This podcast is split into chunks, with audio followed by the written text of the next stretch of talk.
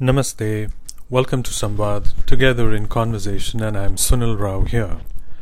Samvad, Together in Conversation, is where we try to draw your attention to things that matter and the importance of our attention. And why is that?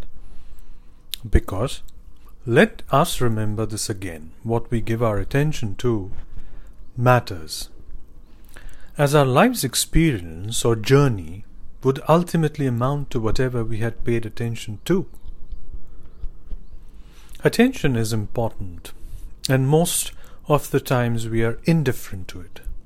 It is as fundamental as food, and we go blundering about, seeking ways to assuage the craving instead of learning how to provide ourselves with what we need sensibly and calmly. Once our attention is drawn to the mechanism of why and what we give attention to, it is as if a veil has been stripped off and we become freer in our action and choices. And that is our endeavor at Samvad Together in Conversation. Now, this week I bring to your attention an excerpt which we have titled Technology and Effective Communication from the book titled willful blindness. Why we ignore the obvious at our peril by Margaret Heffernan. This book tries to understand why, after every major accident and blunder, do we look back and say, How could we have been so blind? Why do some people see what others don't? And how can we change?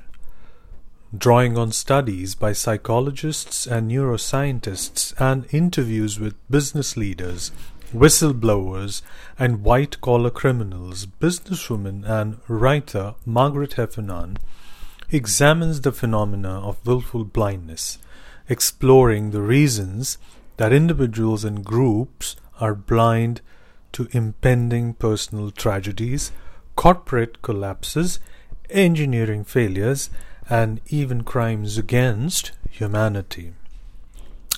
Now, to the excerpt Technology and Effective Communication. Conference calls with teams of executives huddled around speakerphones fail to convey personality, mood, and nuance. You may start to develop rapport with a person who speaks most or take an instant dislike to him or her, but you'll never know why. Nor will you perceive the silent critic, critic scowling a thousand miles away. Video conferencing distracts all its participants who spend too much time worrying about their hair and whether they're looking fat, uncomfortable at seeing themselves on screen the nervous small talk about weather. It's snowing there. It's hot and sunny here betrays anxiety about the vast differences that the technology attempts to mask.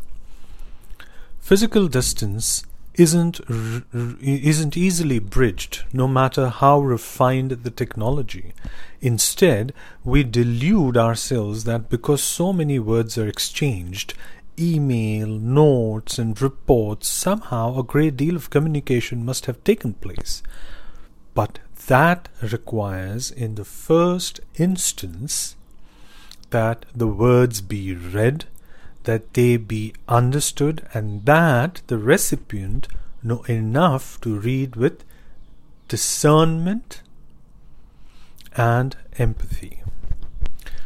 Here ends the excerpt, and I'm sure and hopeful that you will enjoy reading this book. If you do not have a copy of this already with you, you can buy it from the following link. That is, if you can see and click on the link provided below. If not, you can log on to www.mheffernan, that is M H E F F E R N A N dot com, and purchase your copy.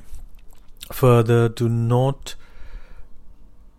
you know, do not miss out on reading it with your family, friends, and near and dear ones. And if you are reading it all by yourself, do not forget to enjoy sharing some in- interesting excerpts, interesting um, stories, um, or whatever you find interesting with your family, friends, and near and dear ones. Have conversations, have meaningful and wonderful conversations.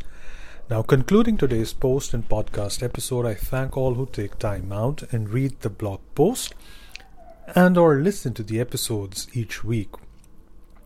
For those who have uh, who listen to the episodes and have not subscribed, to the podcast yet, uh, I suggest you do and leave a review and click on the bell icon so that you can be notified for the new episodes that get uploaded every week.